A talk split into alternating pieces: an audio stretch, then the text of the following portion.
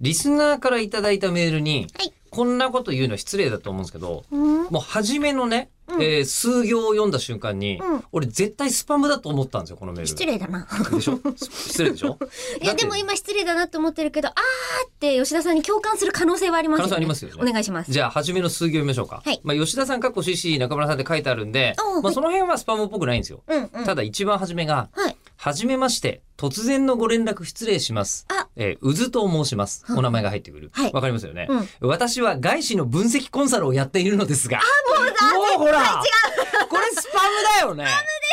この始まり方は。あ、迷惑メールのやつですね。ね、あの、確実に何かの投資商品をこれから。紹介してきますよ。で、まだまだこの辺もそうですもん。はい。えー上司と折り合いが合わず、10月で辞める予定です。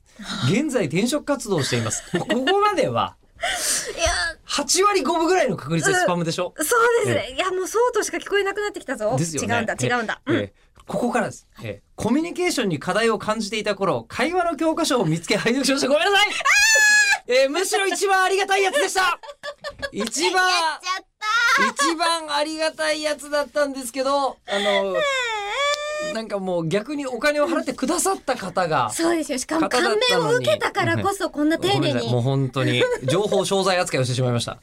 大変申し訳ございません。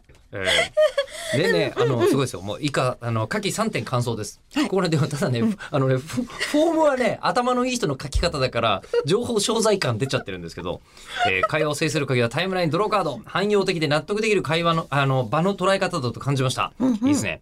今後は、相手自分がいいカードを引けるように話のネタを用意してみようと思います。おー本当に整理上手。そして、えーシステム脳と共感脳の会話が噛み合わないわけ。まさに妻と私のたびたび起こるやりとりでした。え私がシステムの、そうでしょうね。えー今後の対策を立このメーてて、ルからね謝る以上に何を求めてるんだ。えーえーというのが、えー透けて伝わっていたんだと思います。えー今後は一旦共感を示し、無駄な会話を大事にしようと思います。えーそして、マウントを取るのは生物の反応だった。えー外資コンサルだといっぱい見た人です。ね上からも下からも身内で、えー差し合っています。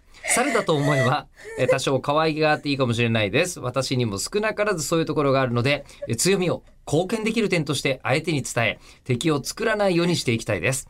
えーあと中身とは別の感想なのですが、むちゃくちゃ文章が読みやすかったです。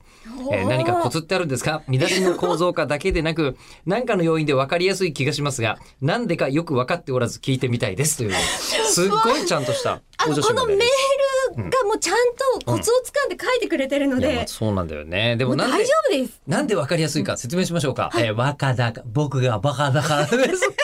自分で分かるように書いたんだもん。